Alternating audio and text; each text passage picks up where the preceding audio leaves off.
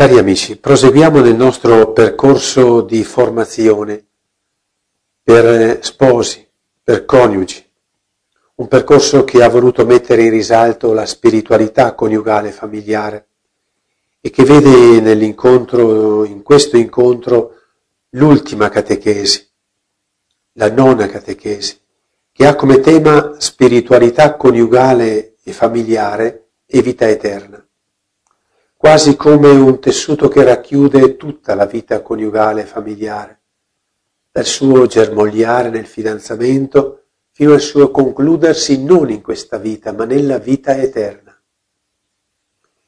Ed è proprio questa la sorpresa, andare a leggere il senso di una vita di coppia che sembra tutta protesa qua giù su questa terra e la vita eterna, la vita futura, per dirla con termini teologici è la dimensione escatologica della vita di coppia. Escatom significa le ultime cose, gli ultimi avvenimenti.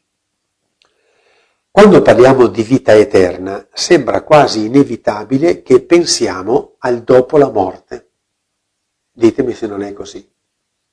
Oppure ci affanniamo a capire che cosa di quanto viviamo ora potrà continuare delle cose belle che viviamo, c'è qualcosa che continua, che cosa continuerà, come continuerà. È un ragionare di chi ha i piedi su qualche cosa di sicuro e deve lanciarsi verso l'ignoto. Guardando poi alla vita degli sposi è facile che venga posta la domanda sul come la vita di coppia continuerà dopo la morte. Tante volte in incontri con sposi mi sono sentito dire e quando saremo in paradiso saremo lontani l'uno dall'altro.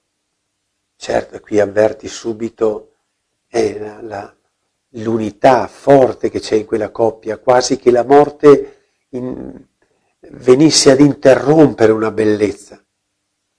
Quindi una prospettiva positiva per chi ha vissuto qui sulla terra una bella vita di coppia, ma anche per qualcuno un grosso interrogativo, per chi ha trovato qui sulla terra una coniugalità con tanti limiti e pesi, come sarà? Mi dovrò trovare ancora con quest'uomo? Sarò ancora vicino a questa donna?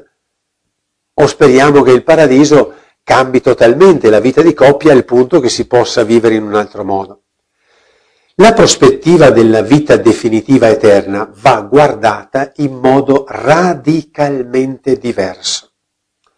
Si tratta di passare dal cercare e guardare come questa vita continua, come questa vita continua, al guardare come la vita nuova, la vita definitiva, la vita divina celeste è già iniziata. Cioè l'eternità ha già invaso la terra. Noi siamo qui a fantasticare con gli extraterrestri se sono venuti sulla terra, se non sono venuti, da dove, da chissà quale corpo celeste sono arrivati sulla Terra, ma sembra che siano arrivati, ma abbiamo i segni che qualche extraterrestre è arrivato, ma chissà se è arrivato. Una cosa è certa, Dio è già venuto sulla Terra. Ci ha già messo i piedi su questa Terra. Il cielo ha già invaso il, tutta la Terra.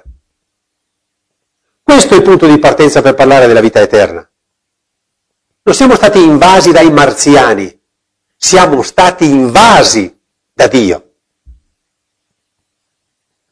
Allora non è tanto guardare cosa succederà di questa terra, ma cos'è successo che l'eternità ha invaso la terra, l'eternità con i suoi protagonisti principali, Padre, Figlio e Spirito Santo.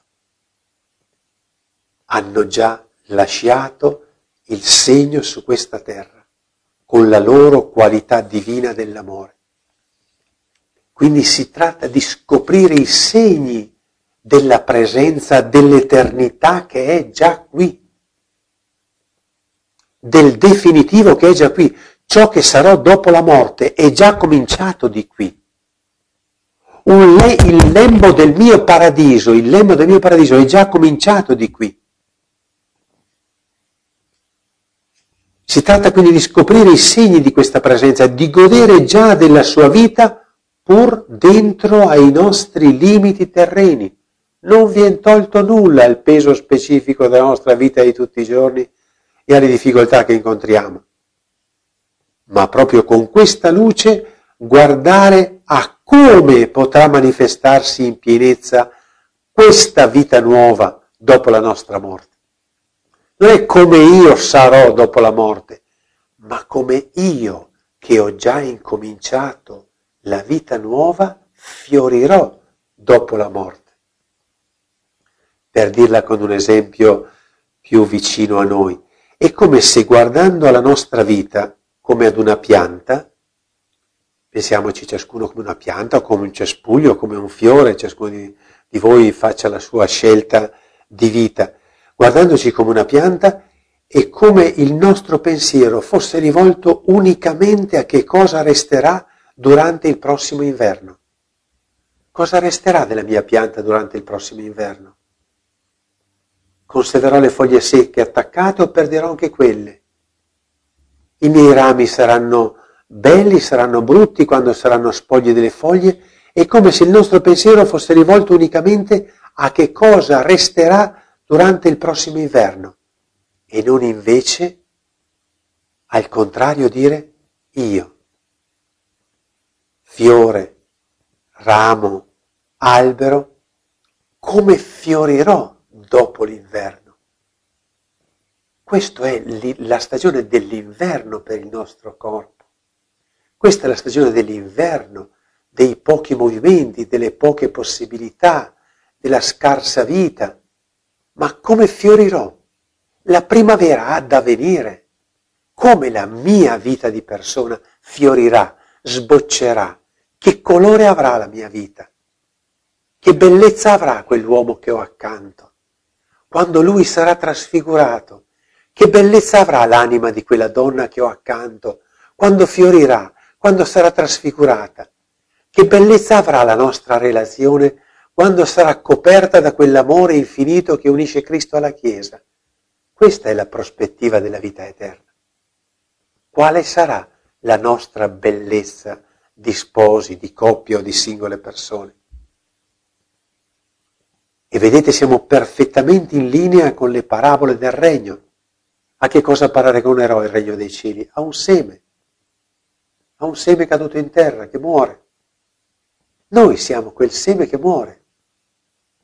Ma non, la, lo scopo della vita eterna non è vedremo come si starà sottoterra quando muoio, se ci sarà freddo, come questo seme germoglierà. No, che fiore, che primavera avrà Oppure il banchetto finale. A cosa paragonerò il regno dei cieli? A un banchetto di nozze. Ma come le nozze le ho già fatte? No. Questo è solo un fidanzamento. Le nozze definitive sono tutte da fare. Tu stai vivendo la festa del fidanzamento, con gli alti e bassi, con le, fatiche, con le fatiche, ma le nozze definitive non sono ancora arrivate. Allora potremmo dire, sintetizzando, il definitivo è già iniziato, è già in germoglio, il definitivo, l'eterno è già presente nel mondo. Tutto ci è già dato nei segni che possiamo vedere e udire, ma che rimangono nascosti a coloro che non vogliono incontrare il Signore. Perché, dice Gesù, pur vedendo non vedano e pur udendo non odano. È interessante vedere come tutti abbiamo i piedi su questa terra, ma c'è chi capisce che è chiamato a fiorire, c'è chi capisce solo che è chiamato a morire. Intendete la diversità? Pur vedendo non vedono. Che cosa vediamo noi di diverso dagli altri? Ma in forza di quella luce interiore, ciò che sembra andare a marcire in realtà è andare a moltiplicare e trasformare, quel granellino di senape sarà spiga di grano moltiplicato biondeggiante. Pur vedendo non vedono e udendo non odano. Qui comprendiamo la bellezza della fede, che non è un'ottica culturale, è la trasformazione del nostro modo di vivere. Con l'incarnazione, morte e risurrezione di Gesù è entrata in questo mondo di morte la vita nuova, divina ed eterna Torno ad usare quella parola che ci sconvolge di più, no? Noi siamo stati invasi dalla divinità. questa terra è stata invasa da Dio. Dio si è incarnato. Con la morte e risurrezione, il dono del suo spirito ha invaso questo mondo. Così si esprime il Concilio Vaticano II nella Lumen Gentium, numero 48. Sedendo alla destra del Padre, egli opera continuamente nel mondo per condurre gli uomini alla Chiesa e attraverso essa congiungerli più strettamente a sé e con il nutrimento del proprio corpo e del proprio sangue renderli partecipi della sua vita gloriosa. Mi piace che questo riferimento alla dimensione definitiva e scatologica ultima della vita della Chiesa, nella quale sono coinvolti tutti gli uomini uniti a Cristo, si faccia riferimento all'Eucarestia. Seme di eternità, caparra, anticipo, radice, garanzia di eternità. Quando pensiamo all'Eucarestia non riusciamo mai a, ad esprimere il contenuto. Pensiamoci un istante dopo che abbiamo ricevuto l'Eucarestia, invasi da Dio, invasi da Gesù. Questo nostro corpo reso partecipe della sua vita gloriosa questo nostro corpo reso partecipe della sua vita gloriosa. L'eternità è già cominciata. Non vedo nulla, non sento nulla, ma dentro questa concretezza di corpo ancora segnato dai limiti, dai difetti, dall'angoscia, dalle paure, eccetera, io, io sono già stato assorbito nell'aldilà nel dopo morte.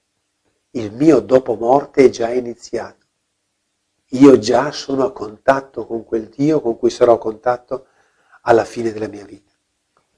Quindi la promessa novità, la promessa restaurazione che aspettiamo è già cominciata con Cristo, è portata innanzi con, con l'avvio, l'invio dello Spirito Santo e per mezzo di Lui continua nella Chiesa e in tutte le persone.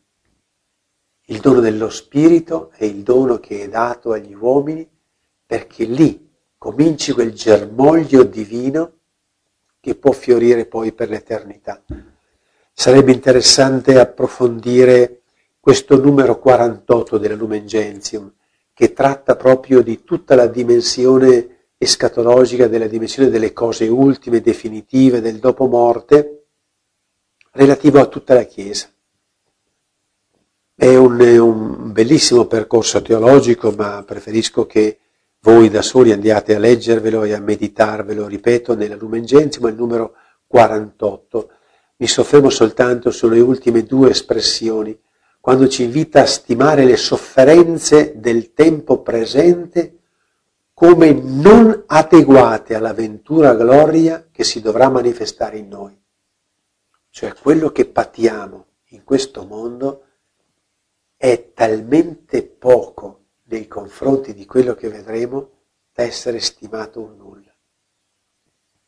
Cioè è così grande quello che accadrà, è così grande il nostro fiorire, sarà così grande la nostra trasformazione, sarà così grande la villa che ci costruiremo di là, scusate questo linguaggio banale umano, sarà tale il capitale che avremo accumulato, sarà così grande il parco che avremo attorno a casa, saranno così belli i fiori che potremo piantare, saranno così ricche le nostre relazioni, saranno così abbondanti le nostre cene, saranno così variopinte le nostre vacanze estive, al punto che vale la pena soffrire tutto anche per cent'anni. Ho usato un linguaggio banale, come avete potuto sentire, ma è per tentare di tradurre in modo, in modo più, più semplice e immediato questo passaggio di Paolo che viene ripetuto più volte nella lettera ai Romani, al capitolo 8, nella seconda Timoteo, come per dire che le sofferenze del, del momento presente non sono paragonabili, non sono paragonabili alla gloria futura. Perché quando verrà il Signore Gesù, trasformerà il nostro misero corpo rendendolo conforme al suo corpo glorioso. Questo nostro corpo, pensatelo, raffreddori, mal di pancia, fatiche, sofferenze, tumori, disgrazie, sfaceli, rotture, questo nostro corpo sarà reso glorioso come il corpo di Cristo. Ecco perché il seme è un'immagine. Quando parliamo del seme che è caduto in terra, muore, è un'immagine, non di più. Anche l'amore sponsale della Chiesa pellegrina sulla terra, perciò è un amore tutto proteso all'incontro definitivo. Noi, io ho toccato finora no, il, la realtà al singolare e con qualche puntatina sulla realtà di coppia che viene trasformata. Ma guardiamo per un attimo a tutta la comunità ecclesiale nel suo insieme. Anche la Chiesa, composta di persone già invase dall'eternità, anche questa Chiesa è tutta invasa dall'eternità, è tutta permeata di eternità. Questa Chiesa, pur peccatrice, pur segnata da tutti i peccati, perché nella Chiesa ce li portiamo tutti i peccati, tutti i nostri peccati. Mi stupisce quando certe persone vengono nella Chiesa e la vogliono vedere perfetta. Ah, voi cristiani, quelli che vengono in Chiesa. Nella Chiesa c'è il deposito costante dei peccati di tutti i battezzati. Lì, deposito stabile perché la Chiesa ha i limiti miei e di ciascun battezzato. Ma questa Chiesa, sia pur spugnosa, bucherellata come una vecchia spugna, può assorbire tutto il sangue di Cristo, può assorbire tutta l'acqua battesimale e dirsi sposa di Cristo.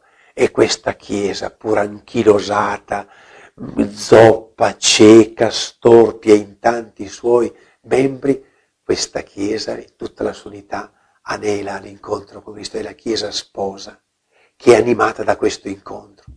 È un amore che è animato da una costante tensione verso l'amore perfetto e definitivo. Esso infatti è continuamente animato, sollecitato dallo Spirito Santo. Chi è che rende la Chiesa amante? Rivolta a Cristo come lo sposo definitivo, se non lo Spirito Santo, che la spinge verso l'amore sponsale del Cristo glorioso. Non solo, ma una buona parte di questa Chiesa, di questa Chiesa, la mia, la nostra, questa comunità, una buona parte di questa comunità è già in piena comunione con lo sposo nell'altra vita. Cioè noi non possiamo guardare la Chiesa solo guardando dall'alto in basso. Guarda la Chiesa che è qui su questa terra. Perché è sbagliato. La Chiesa, questa Chiesa, forma un'unità inscindibile con coloro che ci hanno preceduto e che ora sono i santi e i beati. Noi non siamo distaccati in questo momento da San Francesco, da San Giovanni Bosco, da Madre Teresa di Calcutta, dai santi martiri, non siamo staccati da loro. Loro vivono già la pienezza. È l'avanguardia della sposa che è già arrivata e sta abbracciando lo sposo. Noi siamo in fondo alla processione, noi abbiamo ancora i piedi su questa terra, ma facciamo parte della stessa processione, dello stesso corpo il cui inizio già tocca questo abbraccio definitivo. E proprio questa comunione dei santi, come la chiama la teologia, questa comunione dei santi, fa sì che anche noi siamo collegati con questi santi che già vivono la pienezza dell'unità con il Signore Gesù lo sposo. L'amore della Chiesa è continuamente nutrito per partecipazione e anticipazione dell'amore sponsale del Cristo risorto e della Chiesa celeste, alla quale la Chiesa pellegrina sulla terra è sempre profondamente unita.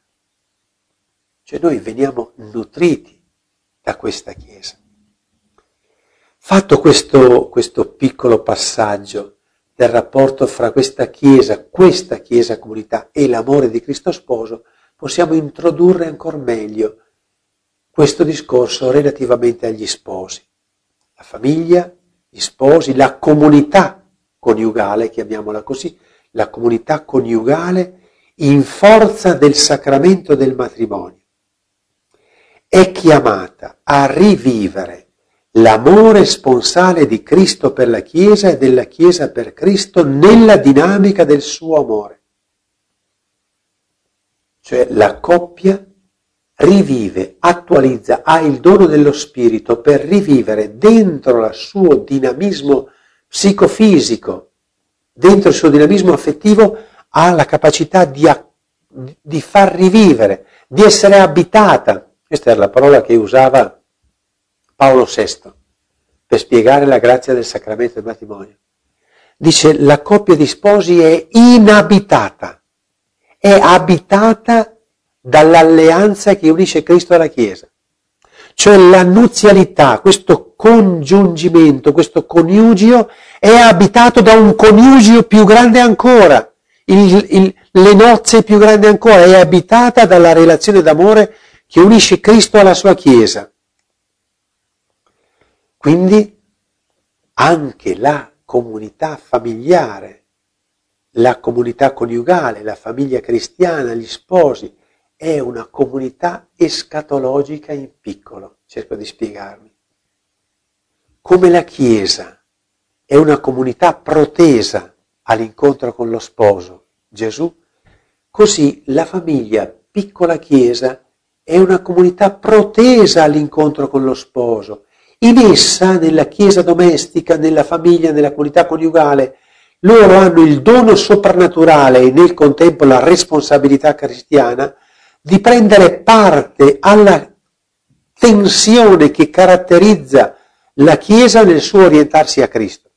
Cioè se la Chiesa trova tutta la sua spiegazione, il suo orientamento, la sua tensione spirituale guardando a Gesù, perché guardando a Gesù che capisco la Chiesa e guardando a Gesù che capisco dove è rivolta la Chiesa, così la famiglia, piccola Chiesa, ha il suo significato proprio guardando a Cristo, orientandosi a Cristo.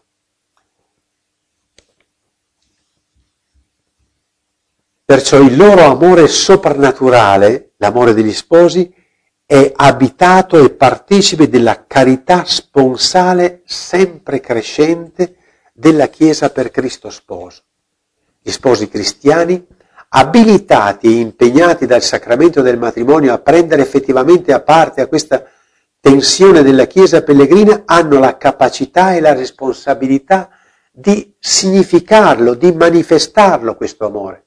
E allora andiamo a vederlo in concreto, così capirete come questi discorsi alti diventano concretezza di tutti i giorni. Se gli sposi hanno dentro, nei loro cromosomi, hanno dentro questo amore grande che li spinge verso Cristo, come un innamorato che è spinto verso l'innamorata, l'innamorata verso l'innamorato, come questa spinta naturale, così gli sposi nei loro cromosomi sacramentali. Poi riprenderò questo discorso perché è importante. I loro cromosomi sacramentali hanno questa tensione. Come si manifesterà questa? questa tensione, nel tendere continuamente verso la crescita e la perfezione di quella che è l'esigenza fondamentale della comunità coniugale familiare, l'intima comunione di vita e di amore. Cioè, se gli sposi hanno dentro la spinta verso l'incontro definitivo con Gesù, vuol dire che sono seduti su un direttissimo per l'eternità e non possono pensare di scendere in continuazione per fare un po' di sosta.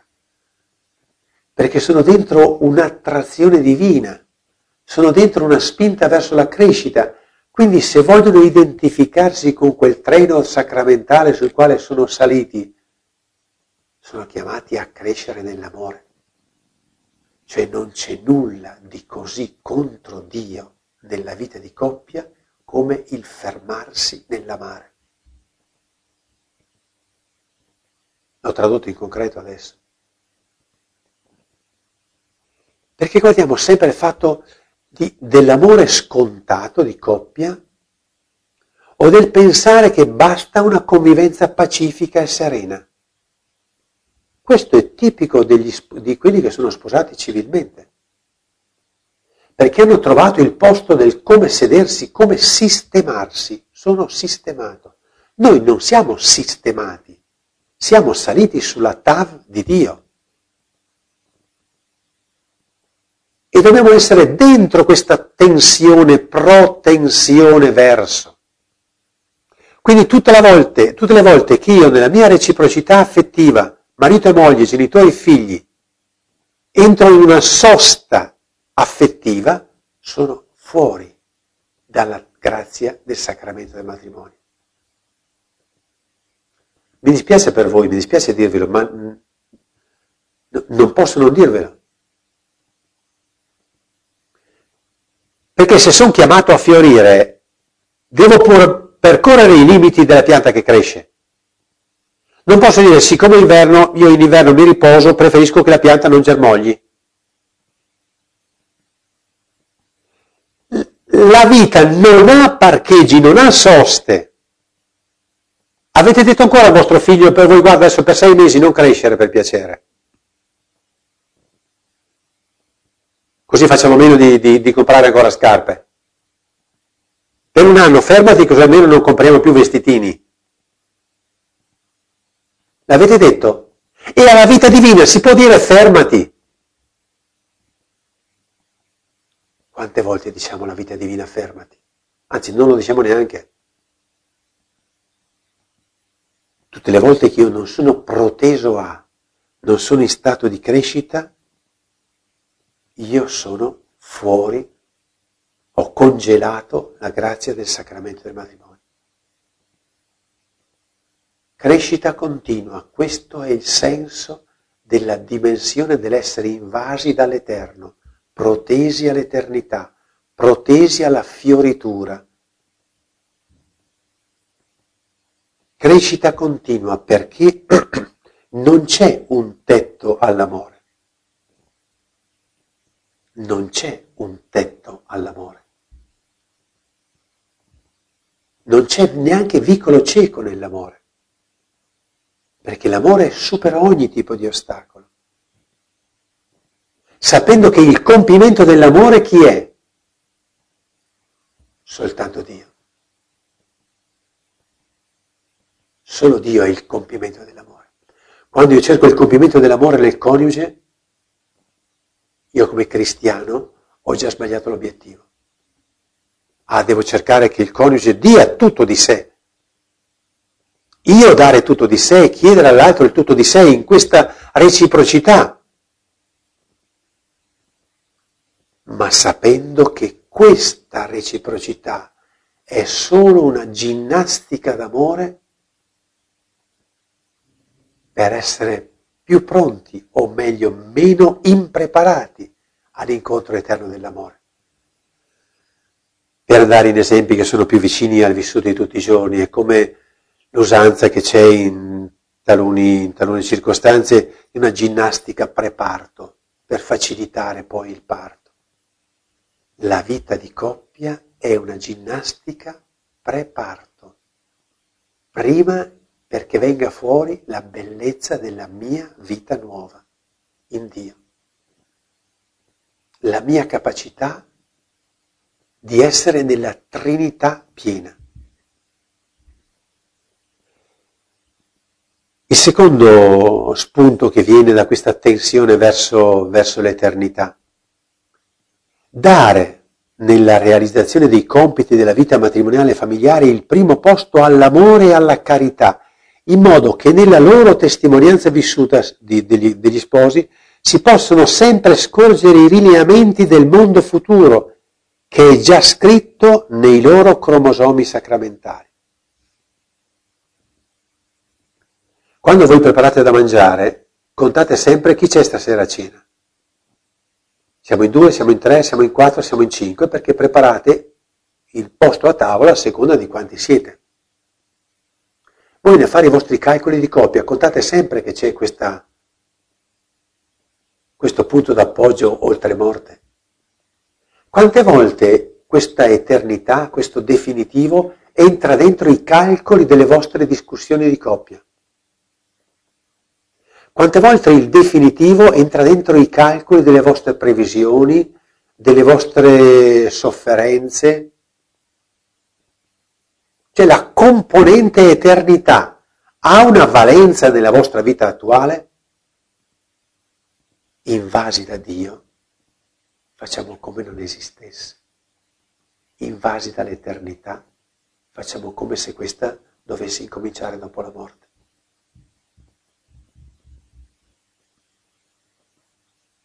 Chi ci guarda come coppia vede che noi abbiamo anche questo riferimento del, sul definitivo, che abbiamo un riferimento al compimento del nostro amore,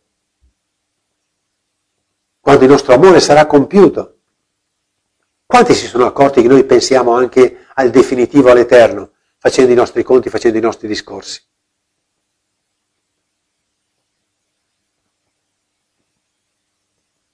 Capite quanto il demonio ha derubato la Chiesa dei suoi tesori preziosi?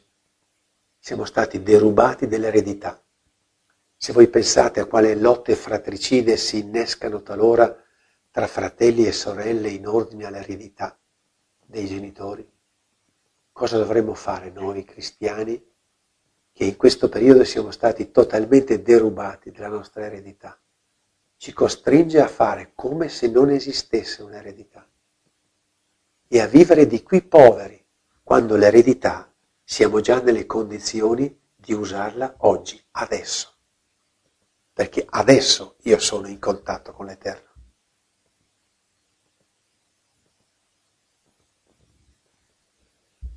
Terzo passaggio. In forza di questa tensione all'eternità, accettare con la serenità della, speran- della speranza cristiana, che vuol dire certezza, le sofferenze e le fatiche del cammino e i distacchi della vita familiare, guardando oltre, sapendo che c'è un oltre. Cioè in tutte le mie fatiche, sofferenze, disgrazie, problemi di vita di coppia, di vita familiare, di vita lavorativa. Quanto e come? Penso a questa eternità ma non per fare il masochista e dire già qui posso soffrire, no, assolutamente. Gesù non vuole che noi godiamo per la croce, ma che conosciamo il significato della croce, sì. Capite la differenza? Non ci vogliono i masochisti lì che sopportano de, de, de, degli animali da tiro, ma che ci rendiamo conto questa sofferenza dove mi porta, perché? Che significato ha soffrire? E allora viene bella l'immagine usata da Paolo, che la donna quando partorisce ed è immersa nel dolore, come ha partorito, neanche più si ricorda del dolore, perché la gioia è tale che... quarto punto che è giusto diciamo, almeno come, come spunto, è quello del mantenere vivo nel ricordo e nella preghiera, nel ricordo, nella preghiera, il legame con i propri cari defunti sono già nella pienezza dell'abbraccio definitivo con lo sposo. È già Chiesa celeste, è già Chiesa che sta abbracciando Gesù, sposo, è già Chiesa nell'eternità. Non mantenere soltanto un atteggiamento, scusate se lo dico in modo brutale, di suffragio per i nostri defunti. Perché è vero, hanno bisogno del nostro suffragio, delle nostre preghiere, ma è anche vero che certamente Tanti dei nostri morti sono già nella pienezza della vita, nella pienezza dell'amore. Hanno già fatto le nozze definitive, con banchetto, con tutto, anzi stanno ancora banchettando, perché l'eternità è un attimo, un attimo è l'eternità.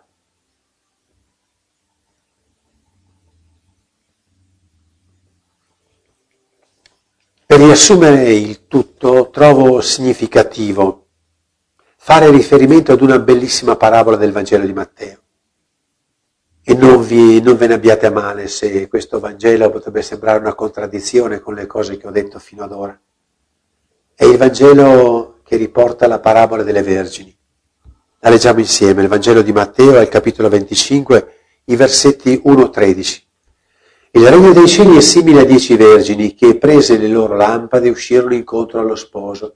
Cinque di esse erano stolte e cinque sagge. Le stolte presero le lampade, ma non presero con sé olio Le sagge invece insieme alle lampade presero anche dell'olio in piccoli vasi. Poiché lo sposo tardava, si assoppirono tutte e dormirono. A mezzanotte si levò un grido, ecco lo sposo, andategli incontro.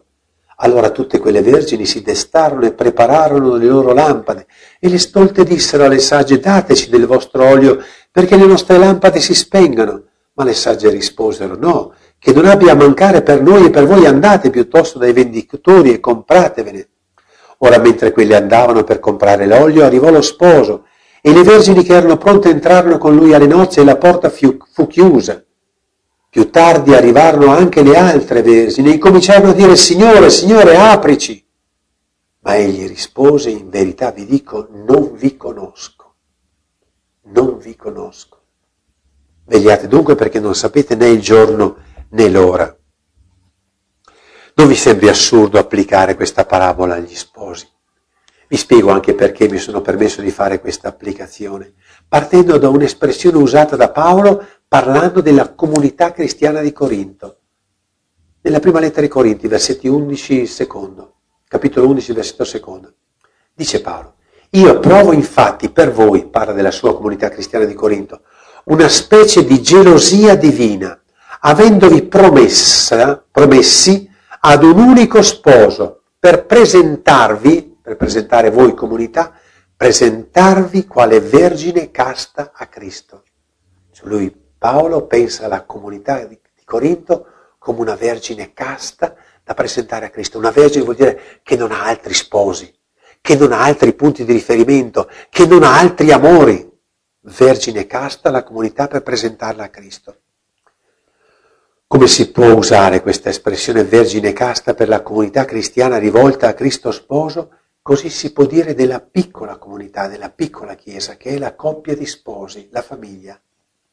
Anzi, questa non è una novità, dal momento che anticamente uno dei Vangeli più frequentemente usati per il rito del matrimonio era quello degli eunuchi per il regno, dei vergini per il regno, perché gli sposi, sposandosi, cosa vuol dire? Si facevano eunuchi per il regno. La coppia sposandosi diceva noi non vogliamo avere altro sposo che Gesù. Noi non vogliamo come coppia aver altro riferimento che Gesù. Noi vogliamo convivere con Gesù, iniziare già qui il nostro rapporto con Lui per poi celebrarlo per sempre in paradiso. Da qui, per questo basti ricordare la velazio, il velo che era steso su entrambi gli sposi per indicare che questa coppia era la sposa, ricordando che questo velo collocato sopra la testa degli sposi era, era, un, era un richiamo della nube, che l'Antico Testamento alla nube accompagnava il popolo ebreo lungo il cammino nel deserto. Era il segno della presenza di Dio che accompagnava il popolo. E da lì, proprio da questa nube, è nata la parola nuxias, nozze o per dirlo in un'altra parola in italiano, i nubendi, per esempio, quelli che si sposano. È come dire quelli che andranno sotto la nube, quelli che andranno a farsi accompagnare dal Signore, quelli che si andranno ad accompagnare col Signore. Credo che proprio questa parabola delle dieci vergini possa essere la metafora più bella dell'esistenza e della storia della coppia cristiana che ha celebrato il sacramento delle nozze. In certi momenti questa coppia cristiana sarà la Vergine prudente che ha olio nella fiamma, che ha olio nel vaso e la fiamma brilla e l'amore è vivo e il rapporto con il Signore è vivo. Altri momenti in cui questa Vergine è stolta, si lascia andare, lascia che le cose vadano, si appoggia all'abitudine, alla routine e quest'olio si consuma e l'amore viene meno e l'attesa dello sposo svanisce. Bastiamo noi a noi stessi, le nostre cose, i nostri obiettivi, le cose che ci siamo proposti, basta, e l'olio si consuma, l'attesa dello sposo svanisce. Osservate come questa parabola proprio può descrivere l'alternanza, il muoversi, il crescere della coppia di sposi. La coppia di sposi, piccola chiesa, abitata dalla presenza dell'amore dell'unico sposo, è tutta protesa, desiderosa di incontrare il Signore Gesù. Che si manifesti questo incontro definitivo con lo sposo Gesù. La coppia vive la sua verginità nel senso che non vuole avere altri riferimenti che Gesù. È protesa unicamente a Lui si sente già invasa da lui, perché il sacramento del matrimonio significa presenza di Gesù risorto, sposo in casa vostra. E lo so, mi dispiace dirvelo, però è così. Siete invasi, casa vostra è invasa dalla presenza di Cristo risorto, di Cristo sposo di Cristo vivo. Lui si è legato per sacramento alla vostra relazione, si è legato al vostro giuramento d'amore, non al fatto che siete bravi, che andate sempre bene, che non discutete mai, che non vi morsicate mai. Si è legato al vostro giuramento e comunque lui c'è. Tant'è vero che c'è per la Chiesa anche quando ci si separa perché non viene meno. Verginità vuol dire avere questo riferimento, sapere che nella mia coppia l'eternità, il paradiso è già cominciato. Noi due abbiamo già unità con lo sposo, Gesù, sposo glorioso. Forse bisogna ripetere la frase di prima, che chi non ha la luce del cuore davanti a queste cose grandi, vede, pur vedendo non vede e pur udendo non ode. Questa verginità della coppia che ha un unico sposo. Tutta la storia della coppia quindi è una vigile e operosa attenzione a riconoscere la presenza quotidiana in casa dello sposo celeste, le sue visite, piccoli spazi dove si manifesta, piccoli, fessure. L'ho intravisto da una porta socchiusa, dalla, dal, da un foro di dialogo che si è aperto. L'ho intravisto da una piccola luce che mi è sembrata di vedere negli occhi di lui e di lei. L'ho intravisto lo sposo. C'è, si lascia qualche volta fa intuire la sua parola, la sua voce, l'ho sentita, era quella voce nel profondo del cuore, di lui, di lei. La storia della coppia è la Vergine, la coppia che vigila in operosa attenzione per riconoscere che c'è. Cosa fate voi per riconoscere che lo sposo è con voi? Quante volte sovrapponete in modo ridondante la vostra presenza e la vostra parola su quella di Gesù? Quante volte pensate di essere voi a fare i miracoli, capaci di cambiare vostra moglie, di cambiare vostro marito? E lui, lo sposo, è lì, che ha pagato per vostra moglie, che ha pagato per vostro marito. Lo sposo è lì e conosce quella donna accanto a te prima ancora che tu la conoscessi. Conosce quell'uomo accanto a te prima ancora che tu lo conoscessi. Lo sposo è lì e lui ha pagato con il suo sangue. Quante volte lo mettiamo dietro l'uscio di casa? Lo attacchiamo fuori in una gabbietta come il canarino fuori dalla porta di casa, sta lì e canta che noi facciamo la vita di coppia. La coppia vergine attenta alla presenza, alla venuta dello sposo, fino a diventare piena di amore, piena di Spirito Santo, la coppia che è in attesa dello sposo definitivo, come si compirà questa nostra vita di coppia? Io vorrei che lo Spirito vi invadesse anche in questo momento e come coppia uomo-donna andaste a pensare, ma come si compirà? Ma per carità, noi abbiamo avuto una vita di coppia frantumata, rotta, ripresa, coagulata, fragile, debole, bellissima, ma come si compierà? Ma come Dio sarà compimento di questa nostra relazione? Come Dio ci farà capire che questa nostra vita di coppia è stato il balbettare delle prime lettere dell'alfabeto. A, B, C.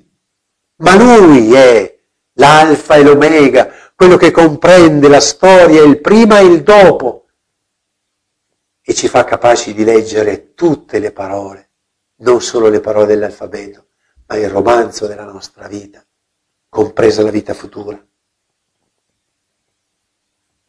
Riuscire a entrare dentro la prospettiva dell'eternità, vita di coppia e vita eterna, perché la vita eterna è già cominciata. Questo è l'olio che le vergini sagge, la coppia di sposi, porta con sé per non sentirsi dire alla fine della vita non ti conosco. Noi vorremmo invece essere così attenti che quando udiamo i passi, i primi passi, che possono essere mescolati a momenti dolorosi, i primi passi, nei quali uno dei due è chiamato a partire per l'altra vita, sentire che sono i passi dello sposo che si avvicina. La nostra vita di coppia comincia a entrare nell'eternità. Ma se questi passi li ho preparati, quella vita eterna sarà l'inizio di una felicità senza fine, di una gioia che traboccherà oltre ogni misura e i nostri volti di qui porteranno il segno di un'eternità che stiamo intravedendo.